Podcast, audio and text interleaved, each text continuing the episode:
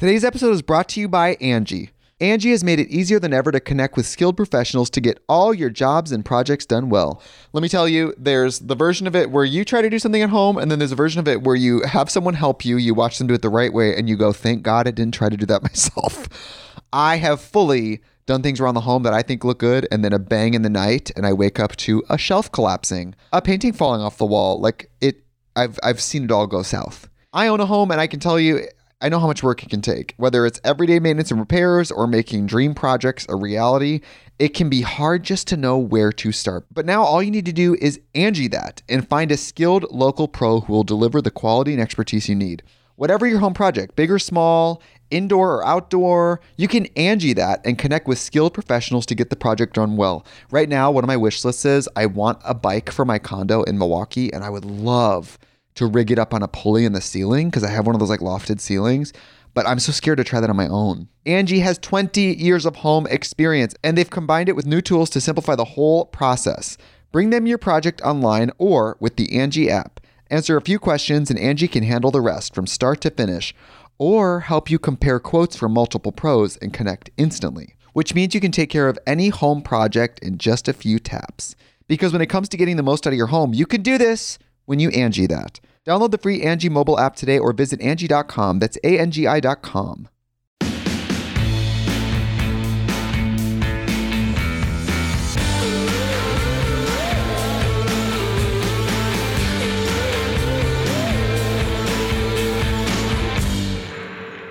Hey guys, welcome back to Thick and Thin with me, Katie Bellotti. Hope you guys are all doing well. And my fellow Taylor Swift fans out there who are trying their darndest to get tickets to the Eras tour, I am right there with you. As I'm recording this, I have my one window where I'm recording and my other window where I'm sitting in the queue. Like I can see both windows at the same time. And you best believe no matter what thought I'm in the middle of while I'm recording this, I will be exiting that thought and buying tickets as soon as I possibly can because this has been the most stressful week just trying to get tickets for this show. I mean, I know it's like been a very highly publicized, hyped up tour. There's a lot of new Taylor Swift fans since the pandemic and since she's performed last and like the Lover Fest of it all. And like a lot of things have led us here to this point, but being a long time Taylor fan, not getting the pre-sale the other day was just a blow to my ego, like the verified fan pre-sale. Anyway, whether you're a Taylor Swift fan or not,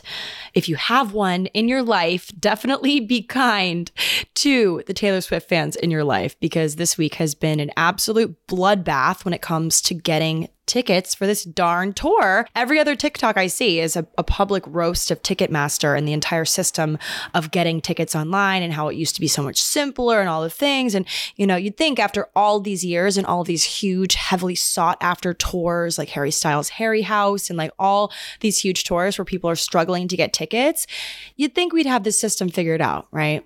Think again. It's still a shit show. But you know, some fans I'm seeing like people posting on TikTok and like wearing their tickets that they got from the pre-sale or from hours or like just being lucky. Honestly, a lot of it is luck. Okay. When you're in these queues, a lot of it is luck, but people are like wearing their tickets as this like shiny badge of honor. Like I have a ticket and I'm like, you know what? Rub it in my face some more. I'm happy for you, but I'm not happy for you, if you know what I mean. You know, I'm just hoping and praying that the Ticketmaster gods bless me with even just the opportunity to buy a ticket first. Like, I don't even have that. So, but wasn't it just 40 years ago that people would physically leave their homes with sleeping bags and folding chairs and camp out for the chance to buy tickets to their favorite bands. Like in 40 years, we've gone from folding chairs to texted codes and digital queues that may or may not lead you to absolutely nowhere. Like it could be like a dead end, you know?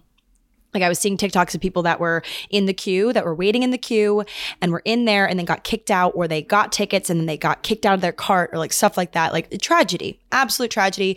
Anyway, I'm not trying to jinx myself though, as I'm sitting in this queue and I really hope that it all works out. Maybe by the end of the episode, I'll have a ticket. Who knows? We'll see. But today on the podcast, all this considered, whether you're a Taylor Swift fan or not, whether you just like go to a concert or not. Like, this is interesting stuff, guys. You know, I want to dust off the history of ticket sales and pinpoint the exact moments where the train kind of swerved off the tracks and as a result made our lives today miserable and our pockets empty and the service charges just absolutely bonkers when we just want to see our favorite musicians in person and at that, like, it doesn't even need to be like super up close, you know? I just want to hear these things live. And why has it become such a shit show? Anyway, that is what we're going to talk about today on the podcast. I did so much digging, and honestly, I unearthed some very interesting things when it comes to the rise of Ticketmaster and the giants like that, and just how things used to be and how things got to where it is today. And just all that stuff. Lots of drama, honestly. Lots of uh, band and exec drama to unpack here, which is really interesting. So sit back. Maybe you're in the queue as well. Uh, keep your eyeballs on your queue, but listen to this episode full of very interesting factoids for you. So without further ado, let's get into it. As with really any story that I tell on the podcast, things always seem to start out simple. In the Roman era, if you wanted to buy a ticket to a performance, maybe fencing or wrestling or some sort of opera, small discs of clay were used to stamp seating details and were used as tickets. So, like little tiny discs of clay. And these discs were about the size of a penny. And these were found all over the world. In what is now Syria, archaeologists discovered similar looking tokens, like pretty much the same thing that you would find in the Roman era, made of bone, some of them, either circular or oval in shape, and they were used to access ceremonial meals or religious events. So, this kind of concept, the clay token, the bone token format, it was used around the world well into the mid 1800s. And on some of them, you know, one side would show the name of the theater and the name of the person, and the other side would show the year, the nights that this person had paid for, and the seat number. So, pretty much a traditional or a modern day ticket, but in like a little tiny disc form. And each token was signed by the box office manager. Every single one. Honestly, it sounds like a hand cramp waiting to happen, that box office manager having to write it on the back of every token. But it wasn't until the late 1800s that paper tickets gradually came into use. So they abandoned the clay bone little circular token, and now there are tickets. And the familiar paper tickets that we have today, you know, or we've had in the past. I don't feel like I've held a physical ticket in so long, but it would have that like perforated uh, counterfoil or like ticket stub. These were developed around the late 1800s. And then once we crossed into the 1900s, the 20th century, they got a bit more fancy with colored foils, intricate borders, that sort of thing. And then by the 60s and 70s, tickets became collectibles. They became these sought after works of art that collectors would pay the big bucks for. And still today. But this was also around the time that more and more artists, performers were going on tours. The demand was getting higher. You know, people would justify spending money on something that they maybe could only get like once, you know, because seeing a performer live is so different than listening to them on a CD or a turntable or whatever, a, a record, or even today, listening to them on your phone, your computer, your TV, wherever you can listen to music. Like, there's just something different about seeing someone live. Like, it's something that you can look back one day and say to your kids, Oh, I saw them live. It's an experience that you will pay for, that you will kind of go the extra mile for. You would wait outside in the rain and snow in order to get a ticket for them. Like seeing performers was becoming more of a norm. So humans, we're problem solvers. We need to solve problems to survive. And if you think about it, solving problems and satisfying needs is the bread and butter of many of our jobs. Like most of us, for a living, solve problems and fulfill needs. Someone who works at a restaurant, you know, prepares or serves food to hungry people, solving a need, solving a problem, fulfilling a need. Someone that works in sales is satisfying a need of their customers. Someone that works in education is giving knowledge to kids that needs it, like satisfying needs. Even when we're not working, also, a lot of us choose to solve problems in our off the clock fun time. It's just a human thing that we do, you know, playing video games, doing the daily Wordle, things like that, solving problems even in our fun time. So most of us essentially wake up each morning prepped and primed to solve problems. We're wired to fix things until they benefit us or other people. And that's kind of our mission. And it has been as long as human beings have existed on this planet. And why am I saying this? Well, there was a problem and it was solved, or seemingly that was kind of where Ticketmaster literally my life. I would give my life right now to Ticketmaster to give me a freaking ticket to Eras Tour. And Ticketmaster is honestly the subject of our story today.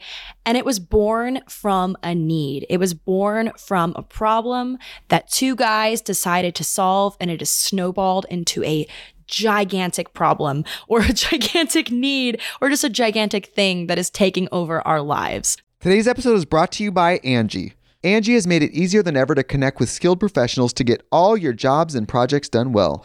Let me tell you, there's the version of it where you try to do something at home, and then there's a version of it where you have someone help you, you watch them do it the right way, and you go, thank God I didn't try to do that myself. I have fully done things around the home that I think look good, and then a bang in the night, and I wake up to a shelf collapsing, a painting falling off the wall. Like it, I've I've seen it all go south. I own a home, and I can tell you, I know how much work it can take. Whether it's everyday maintenance and repairs or making dream projects a reality, it can be hard just to know where to start. But now all you need to do is Angie that and find a skilled local pro who will deliver the quality and expertise you need. Whatever your home project, big or small, indoor or outdoor, you can Angie that and connect with skilled professionals to get the project done well. Right now, one of my wish lists is I want a bike for my condo in Milwaukee, and I would love to rig it up on a pulley in the ceiling because I have one of those like lofted ceilings. But I'm so scared to try that on my own. Angie has 20 years of home experience and they've combined it with new tools to simplify the whole process. Bring them your project online or with the Angie app. Answer a few questions and Angie can handle the rest from start to finish or help you compare quotes from multiple pros and connect instantly, which means you can take care of any home project in just a few taps. Because when it comes to getting the most out of your home, you can do this when you Angie that. Download the free Angie mobile app today or visit Angie.com. That's A-N-G-I dot com. So, Ticketmaster was started by such problem solvers, two Arizona State University staffers who were looking for a solution to a problem that they encountered when buying concert tickets obviously. I've seen some publications call them staffers and others call them students, but from my research, I found that they were both in their late, mid to late 20s.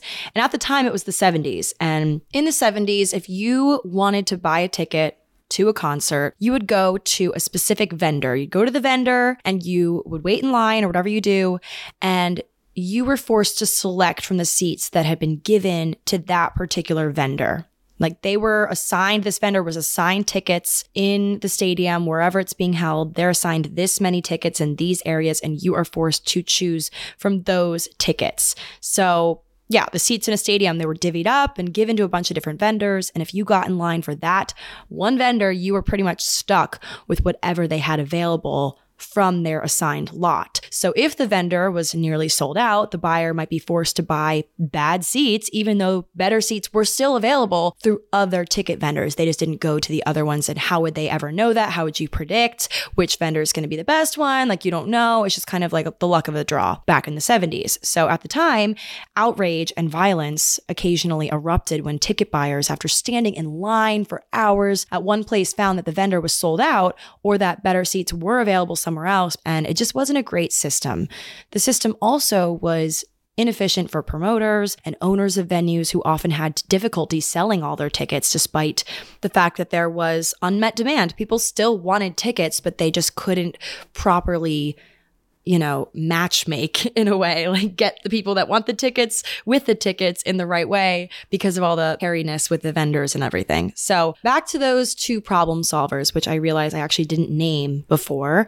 Uh, two guys, Peter Gadwa, who was a computer programmer, and Albert Leffler, who was a specialist in box offices. So in 1978, the two young budding entrepreneurs, they got together and they developed a solution to the problem. They created an innovative computer program that networked several computers, like looped them all together in such a way that a person who was going to buy a ticket at a box office could quickly select from the total reserve, like every single seat available. They can see them all at once and don't have to shop around and potentially miss out on the best possible deal. When it was starting out, in fact, Ticketmaster was actually just one of many small ticket vending companies competing for a small share of the industry. So they weren't the only ones who came up with this idea, but at the time the business had was very much dominated by this huge giant company called Ticketron. So we have huge Ticketron and then we have a bunch of smaller little fish like Ticketmaster trying to compete for part of the business. So that's something to keep in mind. Nevertheless though, Ticketmaster with its unique, it was unique, its computer-based vending system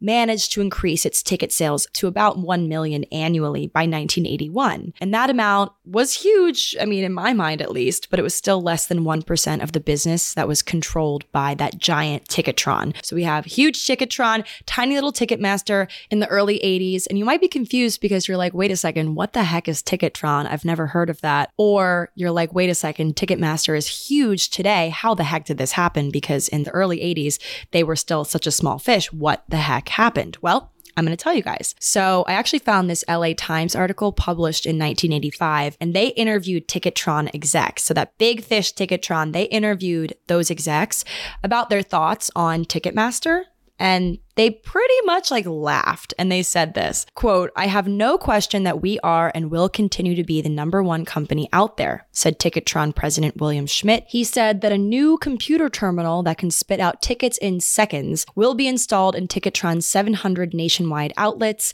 and box offices over the next two years. So they're like we have these computerized machines that are going to spit out tickets.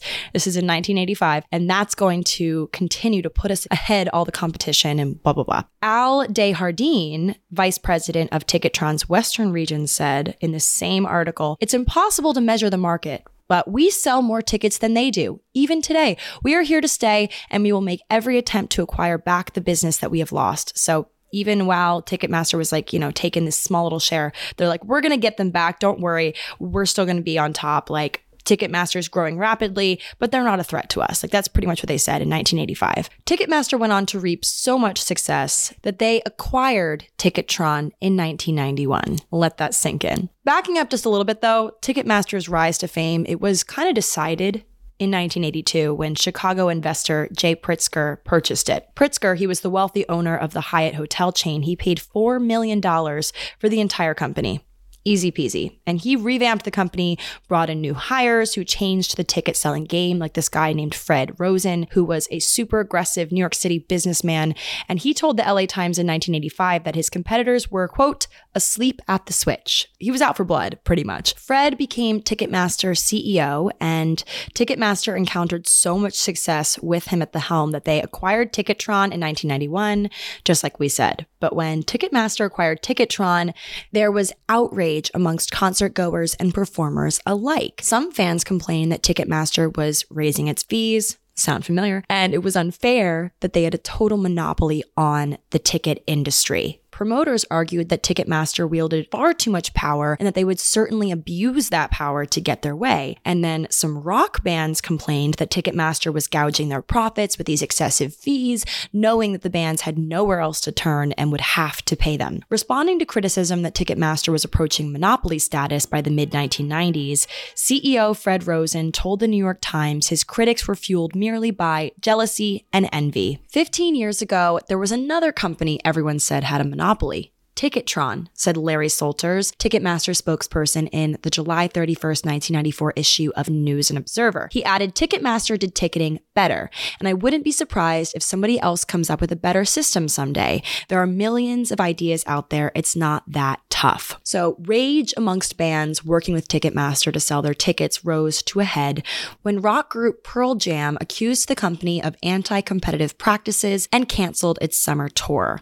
Pearl Jam demanded that the government investigate Ticketmaster as a possible monopoly. And it, you know, it would have been easy for Pearl Jam to stay silent, to keep making music, keep having tours, to, you know, avoid taking on an entire industry, but it just wasn't in their DNA to stay quiet and do that. So you know, they actually they had asked Ticketmaster to drop its service fees to $1.80 per ticket, each ticket being $18, but the company refused to drop the service fees to below 250. Pearl Jam rejected the offer and threatened to work without Ticketmaster. They planned to find venues such as fairgrounds and racetracks and things like that that were not subject to Ticketmaster's exclusive contracts, but their efforts eventually failed and their concert tour completely fell apart and it was then that the band filed the complaint and the Justice Department launched the investigation and all that, and a lot of drama ensued. It's very simple, said Kelly Curtis, Pearl Jam's manager. Ticketmaster said, if you don't like us, go someplace else, but we found out that there really wasn't any place else. Robert Sachs, a lawyer for Pearl Jam, said the genius of Ticketmaster was in converting what was a pain in the neck, selling tickets, into a profit center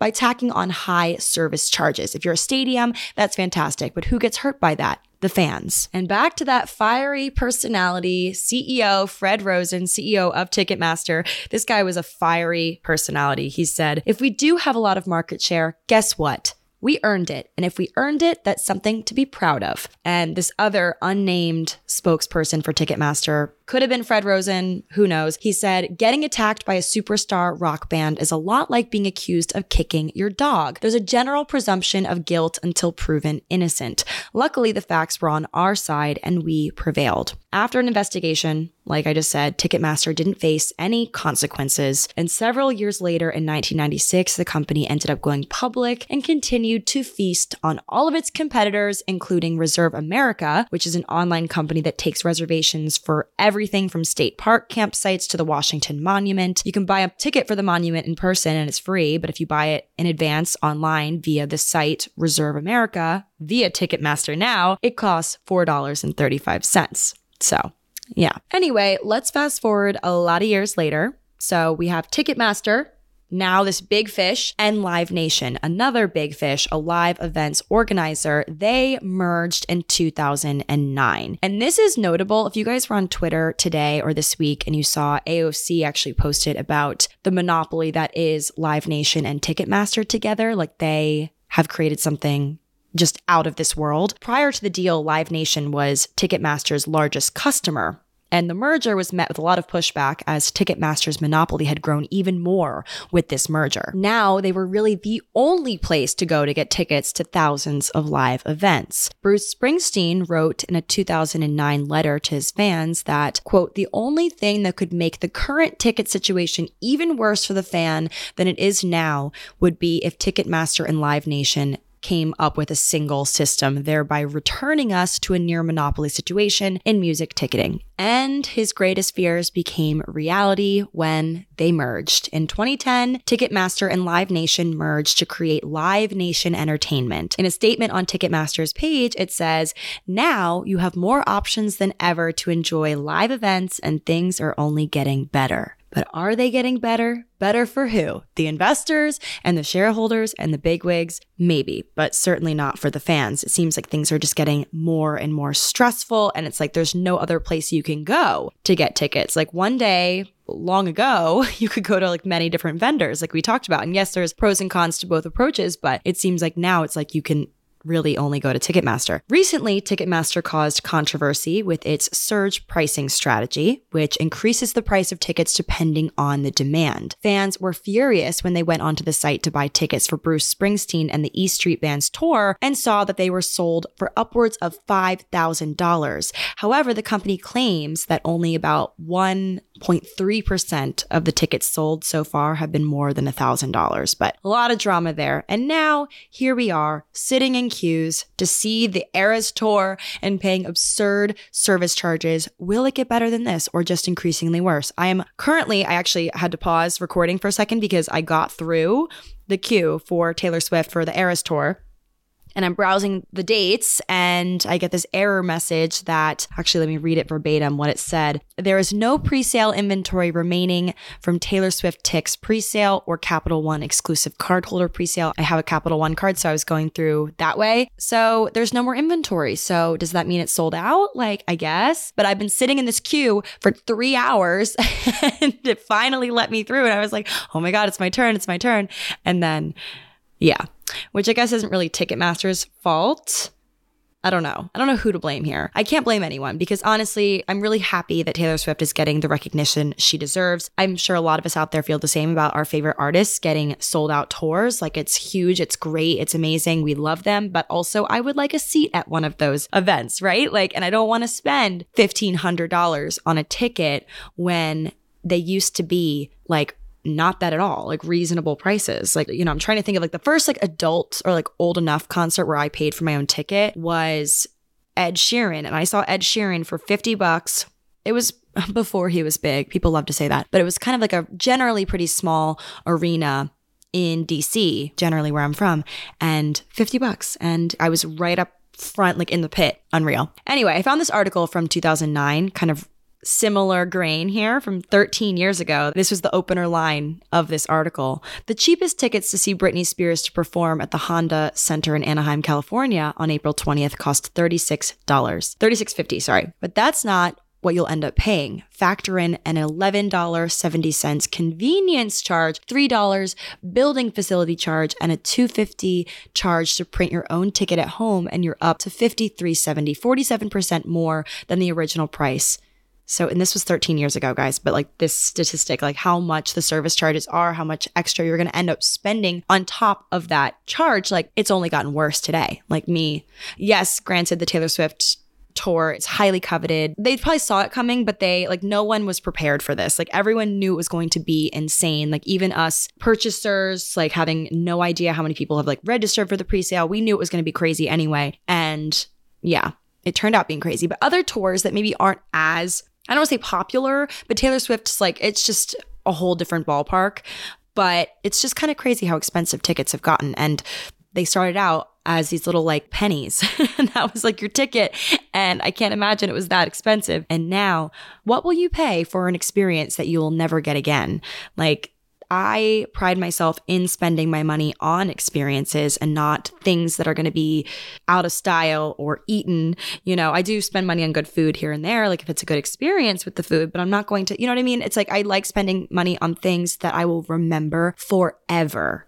And that is why Ticketmaster and ticket giants of the world can get away with this sort of treatment to fans because we will spend, we will pay that because we want that experience because it's something that we will tell our kids about. And especially the Eras tour, like there are murmurs that this might be Taylor's last big stadium tour, like her last big tour because she's combining all these eras. Personally, I think this is just one final FU to Scooter Braun and Scott Borchetta and it's like, look at me. I own all of these songs. Like these songs are mine. I'm re recording them. These are mine. Here, I'm going to go around the world to just make it very clear that these are my songs and I own them and I made them out of love and they're mine. Like that's what I am getting from this. The Eras tour, it's to show that she's been through so much, which she has, but they're all her experiences and she owns them. And like that is the message. I don't see this as being her last tour. I see Taylor being like a Stevie Nicks, like going on forever and continuing to perform and continuing to make music. I see that for her because the fact that she's been able to pump out like midnights, like we didn't even really know she was working on that. And then she like just popped it out, like, you know, all these songs. And she's really I feel like always the gears are turning in her head. She's always writing, she's always coming up with things. So I just I don't see this being her last tour. But nonetheless, the Eras tour is going to be iconic. Like I just know this is something we'll be telling our kids about for sure. So I want a ticket to that, you know? And it's one of those things where I've been seeing so many TikToks where people are like, I don't care the price, I will pay it to see this. Like, this is my idol. And I feel the same way. Like, I've been a Taylor Swift fan since the very beginning. So it's tricky because, you know, you can always spend your energy, you know, complaining and hating on the big ticket masters of the world, but you're still going to give them your money because at the end of the day, you have to. There's no other option. So I don't know, but it is interesting in knowing and hearing the history of it all and knowing where we started and knowing what happened and all the drama. And there's so many pieces missing to this puzzle. Like I just gave kind of a top line explanation, but I have a lot of sources linked in the show notes, guys. You guys can read fully on the spiel, the deal of Ticketmaster and what it came from. But yeah, I mean, it's all at the end of the day a problem solving thing. Like if you create something, it's to solve a problem, it's to satisfy a need. Sounds simple, but you know, you just think about what matters to you. And to these two guys at Arizona State University, is that what it was? Arizona State? yeah, I'm glad I have my notes here because I always second guess my facts. Make sure I'm, you know, being factual. But yeah, I just took these two guys complaining about the pre-existing methods of getting tickets to come up with Ticketmaster and now Ticketmaster's ruining my day. come on Ticketmaster, give me a ticket, please. Anyway, so that's my episode guys. Hope you all enjoyed or just, you know, we um collectively complain together and be negative. But anyway, hope you guys learned something from this. I hope that uh, if you are a Taylor Swift fan and you didn't get tickets, that you know that I'm right there with you. I'm going to come up with a plan B or plan C, I guess, and we're going to figure it out And if not, like whatever, let's be happy for the people that did get them. You know, we're trying to be positive here, but um, I'm right there with you. And if you don't like Taylor Swift or whatever, and you're like, Katie, shut up, like just be there for the Taylor Swift fans in your life today. Okay. It's tough out there. It's brutal. It's cold. But thank you guys for listening. And I will talk to you all in another episode of Thick and Thin next Thursday. Bye.